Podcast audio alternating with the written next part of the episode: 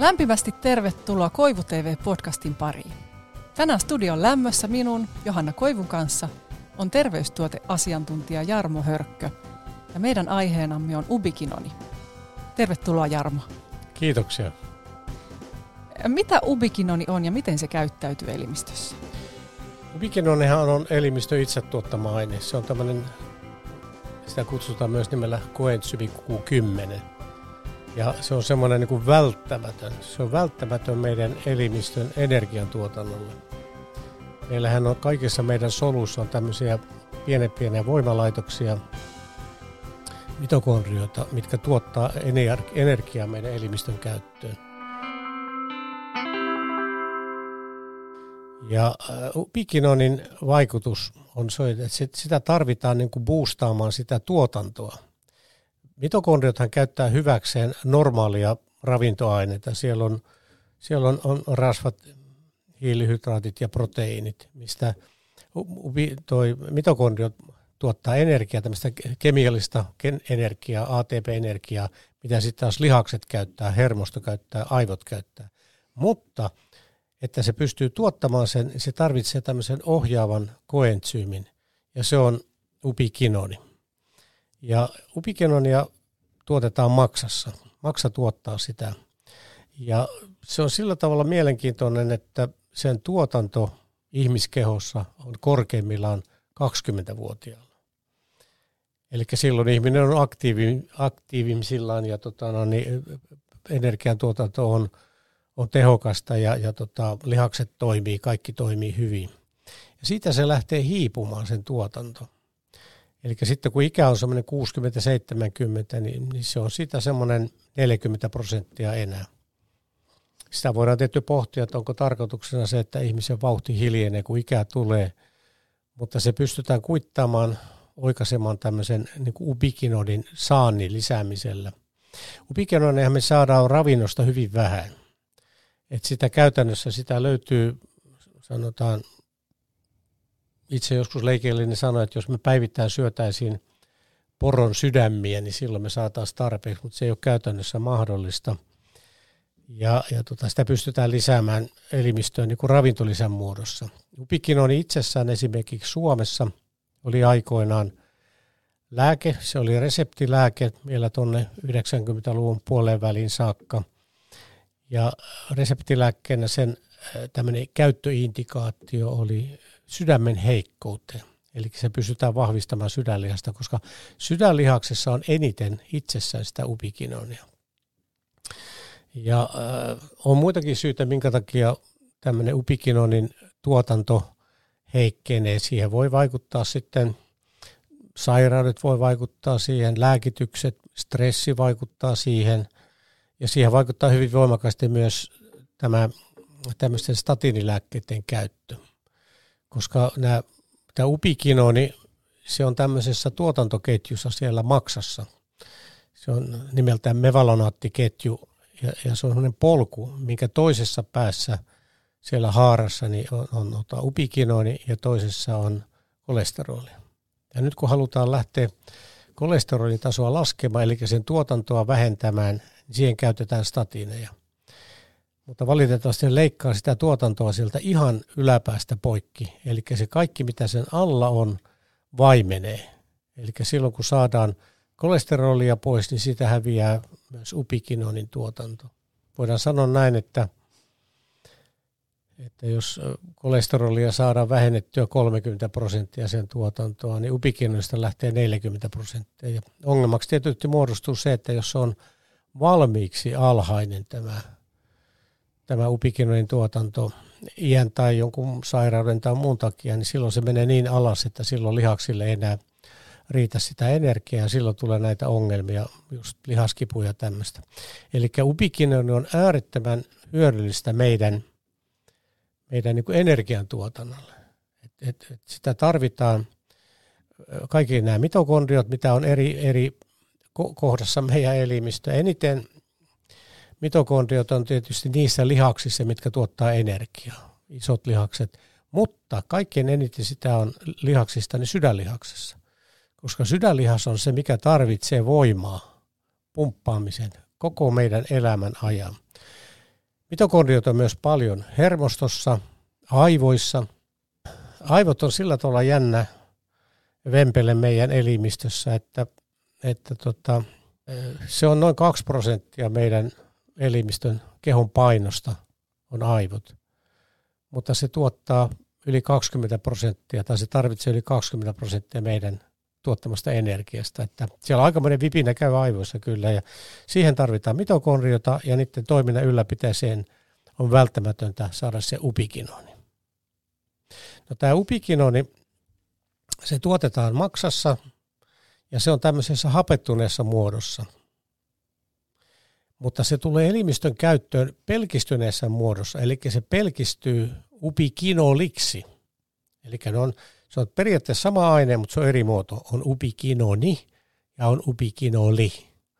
Ja elimistö käyttää hyväkseen tämän ubikinolin ja tuottaa siitä sen energiaa. Ja nyt jos ajatellaan näitä valmisteita, mitä markkinoilla on, upikinonia löytyy ja löytyy myös upikinolia. Niillä on semmoinen tavallaan tämmöinen ajallinen ero, että jos sanotaan, että ihminen ottaa tämmöisen upikinoni-kapselin, niin silloin kun se hajoaa elimistössä ja alkaa imetyä sinne, niin silloin käynnistyy tämä synteesi, se muuttuminen upikinoliksi. Mutta ensimmäinen imetymispiikki on noin kuuden tunnin päästä. Eli se vaikutus ei ole välitön. Kun sitten taas tämmöinen ubikinoli-kapseli, missä se on nyt valmiiksi tässä pelkistyneessä muodossa, niin se on semmoinen tunti pari, niin se, se nousee se serumipitoisuus huippuunsa. Ja tuota, se on niin kuin, tässä on se ero. Ja tämä upikinonin synteesi, se on sitten semmoinen, mikä heikkenee iän myötä. Siis upikinonin tuotanto heikkenee iän myötä, mutta se synteesi myös heikkenee iän myötä. Ja pitkin matkaa niin tämän upikinonin muuntumiseen upikinoliksi, niin siihen synteesiin tarvitaan yksi selenoentsyymi. Eli selenillähän on, seleni on, siitä on, on 25 eri selenoentsyymiä, mitkä meidän elimistössä ohjaa elinäköisiä toimintoja. Ja yksi näistä toiminnoista on tämän ubikinonin muuntuminen aktiivisen muotoon ubikinoliksi. Eli voidaan sanoa, että ubikinoni ja seleni on kavereita keskenään. Suomessa tämä ja Pohjoismaissa tämä ongelma juontaa siihen, että sanotaan tämä tarve tämmöiselle yhdistelmälle on se, että me saadaan seleniä aivan liian vähän meidän ravinnosta. Suomen maaperässä ei ole seleniä ja suomalaisessa ravinnossa ei ole seleniä. Sitä löytyy, sienistä löytyy esimerkiksi seleniä. Ja tuossa aikaisemmin kun sanoin, että, että poron sydämet on hyviä ja poron liha on myös syvä, koska porot syövät sieniä ja saavat elimistönsä selene, mikä sitoutuu sinne lihaan ja, ja tähän käytettävään sitten liha-ainekseen, mitä porosta saadaan. Mutta edelleenkään me ei voida päivittäin syödä porolihaa. Et kyllä seleni on semmoinen, että se on hyvä saada kapselina. Sama on ubikinoni. Ja, ja tämä ubikinonin tuotanto, se on tosiaan korkeimmillaan 20-vuotiaalla. Et 20-vuotias ei, ei välttämättä tarvitse vielä ubikinonia, mutta sitten kun ikää tulee ja sitä stressiä tulee, sairauksia tulee, ehkä myös statinin käyttöä tulee, niin iän myötä tämmöisen seleton ubikinonin tarve ehdottomasti kasvaa. Ja silloin jos halutaan varmistaa, että se todella toimii, niin silloin tietyillä ihmisryhmillä niin, niin kannattaa sitten käyttää suoraan tätä ubikinolia. Et nämä on niin näitä taustoja tässä, näin tätä peilataan tässä, näitä vaikutuksia. Minkälaiseen tarpeeseen ja kenelle ubikinonia voisi suositella? Ensinnäkin tietysti statinin käyttäjät niin hyötyy siitä. Urheilijat käy, hyötyy siitä ja siitä hyötyy myös tämmöisen niin kuin, myös henkisen työn tekijät, joilla on tämmöistä niin kuin, stressiä siellä elimistössä, oli se sitten henkinen tai fyysinen stressi, niin sitä energiaa pystytään tuottamaan lisää, kun pystytään auttamaan näitä mitokondrioita tuottamaan sitä energiaa. Ja sitten tämmöiset, sanotaan, niin kuin aikanaan oli silloin, kun tämä oli vielä reseptilääke, tämä upikino, niin sydämen heikkouteen. Nyt jos on niin kuin ihan sydänheikkoutta, niin se parantaa sitä. Se auttaa sydäntä pumppaamaan paremmin. Ja, ja se lisää niin kuin sydämen pumppausvoimaa. Et sanotaan joku tämmöinen sydämen vajatoiminta, sitähän on eri asteista. Siinä on neljä eri tämmöistä luokkaa, miten sitä mitataan. Et silloin kun se on vaikeimmillaan, niin silloin ihminen on kyllä koko lailla toimintakyvytön, mutta et ubikinoni on se, millä pystytään niin parantamaan sitä sydämen pumppausvoimaa. Se on se. Sillä tavalla estetään sen sydänlihaksen kovettuminen ja tämmöinen näin, mutta tietty muitakin aineita siihen on syytä käyttää, koska sitten täytyy myös nuo verisuonet saada auki jollain konstilla ja siihenkin on keinot sitten. Entäs mä oon kuullut, että migreenikot vois myös hyötyä ubikinonista. Joo, siitä on tutkimuksia olemassa, että, että migreenikohtausten tota, voimakkuus ja niiden tämmöinen frekvenssi, niiden esiintymistiheys, niin se, se vähenee merkittävästi silloin, kun otetaan käyttöön ubikinoni lisää. Siitä on ihan, ihan hyviä kliinisiä tutkimuksia ja se on, on jopa käypähoitosuosituksissa Suomessa, että se on, on nimenomaan siihen kyllä. Se, todennäköisesti se on niin kuin se, että nämä mitokondriot siellä aivoissa niin saa sitä, mitä ne tarvitsee toimijakseen, että silloin se päänsärky, tota, tai siis se migreenipäänsärky ei pääse ilmenemään. No pitäisikö ubikinonia käyttää tämmöisissä tilanteissa säännöllisesti vai riittääkö se, että kun tuntee, että se migreeni iskee, niin sitten ottaa? Sekä että, sekä että siitä on, niin kuin, sitä voi käyttää niin, että, että kohtauksen lähestyessä sitä voi ottaa, mutta jos, jos sitä käyttää jatkuvasti, niin silloin se mitokondrien toiminta on sillä tasolla, että se, se esiintyminen niin kuin harvenee ja sitten se kohtauksen voimakkuus vähenee.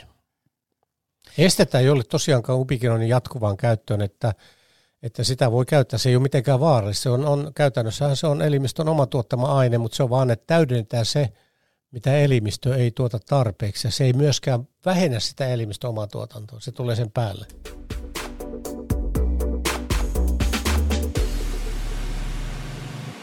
Voivu TV podcast.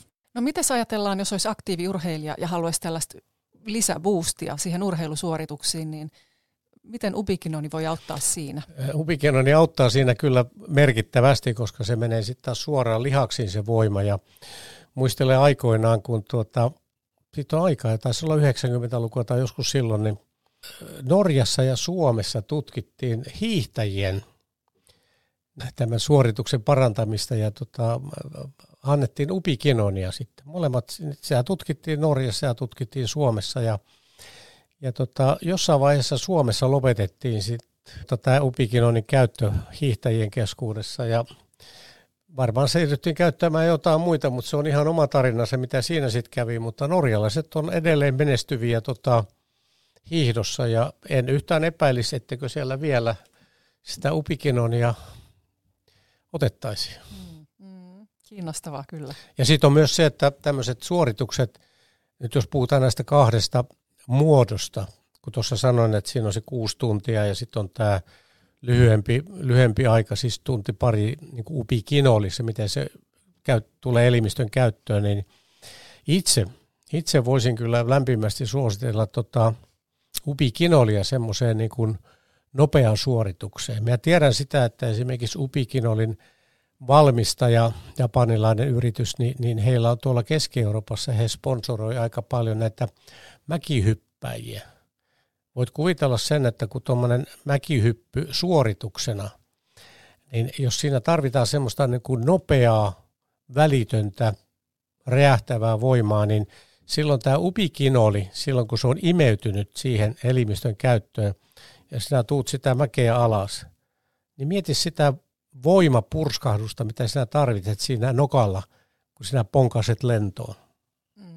Että et tämmöisessä pitkäaikaisessa suorituksessa, niin siitä on edelle, siitäkin on hyötyä, sanotaan pitkän matkan juoksussa ja näin, miksei myös maratonilla, mutta silloin joudut täydentämään sitä pitkin matkaa. Mm. Mutta tämmöinen upikin oli sopi tämmöiseen, varsinkin sitten jos käytetään tämmöistä hyvin nopeasti imeytyvää, niin, niin sillä saadaan tämmöinen lyhyt suoritus. Joku sadan metrin juoksu tai aita tai joku, joku just mäkihyppy ja tämmöinen, mikä on semmoinen lyhyt, nopea voimaa vaativa suoritus ja sitten pitkän matkan juoksua maraton ja jalkapallo, tämmöiset pitkäaikaiset pelit, niin se on vähän, mutta aina kannattaa pitää huoli siitä, että siellä elimistössä on tarpeeksi sitä elimistön hyödynnettävää ubikinon ja kuukymppiä, sanotaan näin, koska silloin se lihaskunto, silloin se lihaskunto pysyy semmoisena ja tota, lihakset jaksaa, ei mene hapoille. Ja se on täysin luontainen aine. Elimistö tuottaa itse sitä, niin ei se ole edes dopingia. Mm, aivan. Mikä merkitys imeytyvyyteen on sillä, että onko kyseessä sitten öljykapseli vai puriste, ja millä metodilla biokinon Q10 on valmistettu? No se on yleensä näin, että koska tämä on, on rasvaliukoinen ainesosa, tämä, tämä, tämä koentsyymi, niin se on aina hyvä olla niin kuin öljyympäristössä. Niin silloin se, se välttyy siltä hapettumiselta ja se kuljettaa mukanaan sen öljyn, mikä auttaa sitä imeytymään. Ja, ja sanotaan, näitähän on erityyppisiä, on, on, on tuota, tämmöisiä ihan öljykapseleita, missä sitä on kuivia kapseleita, on puristeita, ja sitten on, on tämä tanskalainen yritys Farmanon, niin he on patentoinut tämmöisen metodin, millä se on se, se on niin kuin hajotettu se upikinoni kide. Voidaan sanoa näin, että, että se, se kiteen pinta-ala ratkaisee sen imeytymiskyvyn. Ja kidehän on semmoinen, kide, sillä on tietty pinta-ala. No, nämä tanskalaiset tutkijat, se oli 90-luvun alussa, ne teki semmoisen tempun, että ne hajotti sen, sen, tota, sen kiteen ja sitten se rakennettiin uudestaan. Ja se on tämmöinen, jotkut sanoivat, että se on tämmöinen niin kuin lumihiutalemainen. Lumihiutalella on hirvittävän suuri pinta-ala.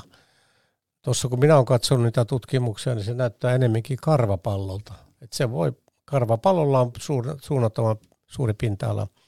Ja toinen, mitä nämä teki sitten nämä tutkijat, niin se on kyllä täytyy sanoa, että he on fiksusti tehty, niin he muokkasivat sen öljyn koostumuksen tai semmoisen, että sitä muokattiin sillä tavalla, että tämmöinen normaali upikinoni kide niin kuin liukenee siihen öljyyn 45 asteen lämpötilassa, mikä sitten taas ihmiskehossa on, on turhan korkea, niin he saivat muokattua semmoiseen muotoon, että tämä kyseinen karvapallo tai lumihiutale, niin se liukeneekin siihen öljyyn kehon lämpötilassa 37 asteisena. Käytännössä se tarkoittaa sitä, että kun otat tämän kapselin ja se päätyy kehoon, se liukenee, hajoaa, se lämpiää, niin silloin tämä lumihiutale tai karvapallo muotoinen upikinoni imeytyy täysin siihen öljyyn. Ja silloin se on heti elimistön käytettävissä ja se pääsee heti alkamaan se, se synteesi, se, se muuttuminen sitten aktiiviseen muotoon upikinoliksi. Eli se suhde, siis käyttöhyöty, se suhdehyöty on, on niin kuin suunnattomasti paljon parempi. No itse asiassa se on, se on niin hyvä, että tämä aikoinaan tämä patentin ansiosta, tämän metodin ansiosta, niin siitä muotoutui tämmöinen niin tutkimuksen, tutkimustyössä tietyt aineet määritellään, että ne on tämmöisiä niin kuin merkkiaineita, tämmöisiä niin kuin valmisteita, mihin muita verrataan. Vertailuvalmiste niin sanotusti. Eli nykyään on se, että kaikki tämmöiset upikinonilla tehtävät tutkimuksen, niin siellä käytetään tämän tanskalaisen yrityksen upikinonia, biokinonia, niin vertailuvalmiste. Kaikkia muita verrataan siihen. Ja se tarkoittaa käytännössä sitä, että muiden vaikutusta verran, jos tämä on 100 prosenttia se teho, niin muiden vaikutusta verrataan, että miten monta prosenttia ne on tästä sadasta prosentista. Ja ei toistaiseksi ei ole kukaan päässyt vielä siihen sille tasolle millään muulla metodilla. Että tota, ja nämä on tietysti fiksuna ihmisinä patentoineet tämän, niin se on suojattu. Että kyllä se absoluuttisesti niin upikinoneista paras on, jos sallitaan näin sanoa. Kuinka paljon laadulla on sitten merkitystä? Eli mitä eroa lääkelaatuisella tuotannolla ja halpatuotannolla, kun ajatellaan vaikka imeytyvyyttä ja vahvuutta?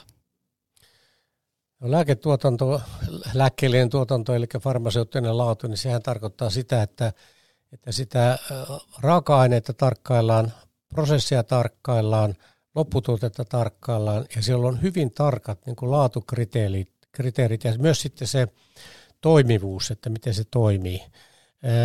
Ei voi sanoa, että tämmöiset niin kuin halvemmat sanotaan tabletit tai tämmöiset ei-öljykapselit ja muut, että ne olisi niin huonompia. Ei niissä sinällään ole mitään vikaa, mutta niiden tämä hyötykäyttö, siis käyttöosuus, se on niin kuin, ei se ole sitä luokkaa kuin tämmöinen, että se tehdään niin kuin niin valmiiksi imeytyväksi ja niin lähelle, eli samanlaiseksi kuin elimistön itse oma tuottama. Tähän on sitä mielenkiintoinen tämä upikinoinen, varsinkin tämä farmanuudin, että se on tehty niin lähelle ihmisen omaa tuotantoa. Sieltä, sieltä puuttuu semmoiset polymerit vai mitä siellä on tämmöiset, sitä ei pystytä mittaamaan. Sitä pystytään mittaamaan. Jos mitataan upikinonin tasot elimistössä, niin tota, ää, ei pystytä sanomaan, että onko se elimistö itse tuottamaa vai ulkoa tuottama. Monesta muusta pystytään sanomaan, että tämä, on, tämä toimii, mutta tämä ei ole, ei ole sillä tavalla niin kuin samanlainen kuin elimistössä. Se on niin kuin sillä tavalla, täytyy, no, laatu, laatu, no tietty laatu maksaakin, mutta tota, sä saat enemmän hyötyä laadusta sitten, kun et maksa turhasta. No tähän loppuun kiinnostaisi vielä, että minkälaisella annostuksella kannattaisi aloittaa ubikinonin tai ubikinolin käyttö, että mistä tietää, kun on eri vahvuisia tuotteita saatavilla, että mikä on itselle se oikea? No aika usein tota, huomaa semmoisen ihmisten kertomusten mukaan, että, että joskus on se, että ihmiset käyttää niin kuin ubikinonia, vaikka tätä biokinonia tai mitä vaan, ja, ja sitten huomaa, että no ei tästä ole mitään hyötyä, ei tämä tunnu missään.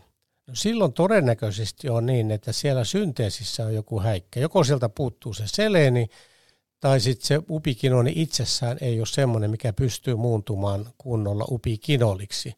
Niin silloin kannattaa mennä suoraan siihen ubikinoliin, mikä on valmiiksi muuntunut tai muunnettu siihen pelkistyneeseen muotoon, mikä elimistön pystyy käyttämään suoraan hyväksi. Sanon aina näin, että, että elimistö ei mahda mitään sille, että se, ime, se vaan imeytyy, vaikka, vaikka et, et sitä tiedä. Että, että, että jos ei se missään tunnu se upikino, niin voi olla tietysti, että sä et tarvitse sitä. Et jos ei se tunnu missään, niin sitten tota, siinä on joko niin, että se synteesi ei toimi, tai sitten sulla on tarpeeksi sitä luonnosta. Niin, että on jo hyvät energiatasot, ettei niiden kuulukaan nousta. Niin, joo. niin. Ja sitten nämä annoksethan on, on sitä, sitähän on olemassa, no se 30 milligrammaa on, on semmoinen, sitä ei paljonkaan käytetä enää, koska tota, tämä 100 milligrammaa tätä biokinonia on se yleisin, yleisin niin kuin annostaso, ja, ja sitähän voi sitten ottaa sen 100 tai voi ottaa sen 200 milligrammaa. Ja sama on tässä ubikinolissa, että siinä on myös tämä miedompi vahvuus, että joillakin on sitten taas semmoinen, että se 100 milligrammanen on vähän niin kuin liian, liian paljon. Että kyllä sen huomaa sitten, jos sitä on liian paljon, sulla sä oot niin kuin vähän ylienerginen, semmoinen niin kuin epämukavan ylienerginen sitten. Että ei se välttämättä ole niin kuin levottomuutta, mutta sulla on semmoinen, semmoinen tunne, että tota, nyt ei ole kaikki, että mene vähän kierroksilla yli. Ja, Saattaa mennä unet esimerkiksi. Sitten olen sanonut sitä kanssa, että tuommoiset ihmiset, mitkä kokee, että he on niin kuin väsyneitä, sydän ei jaksa toimia näin ja näin. Ja sitten he aloittaa upikinonin käytön. Ihmettelen sitä, kun sydän lumpsuttaa sillä oudosti, että onkohan tämä nyt joku sydänvaiva tai vika tai mikä tässä nyt on kohtaus. Ei se ole sitä, vaan siinä on semmoinen, että jos elimistö on tottunut siihen, että, että siellä on vähän energiaa, niin se ei myöskään käytä sitä energiaa, sulla on sitä vähän. Sitten kun sä tuotkin sen energian sinne elimistöön ubikinonin muodossa, niin elimistöhän käynnistyy. Sydän rupeaa pumppaamaan voimakkaammin, lihakset tarvitsee sitä energiaa, tai lihakset tarvii liikettä. Niin aina sanoisin, että älä jää sinne sohvan nurkkaan ihmettelemään sitä sydämen lumpsutusta – lähde lenkille. Mene kuluttamaan se energia, mikä sun sydän tuottaa, minkä sun lihakset tuottaa.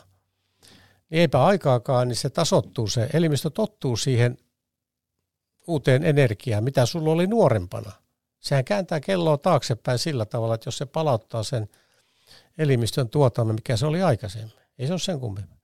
Mutta silloin sun on pakko käyttää se energia. Muuten se jatkaa sitä lumpsutusta vaan niin ajatellaan, että kelloa voi oikeasti kääntää taaksepäin. Niin, siis tätä energiakelloa voi niin. kääntää taaksepäin. Niin, kyllä. Se on hyvä uutinen. Juu.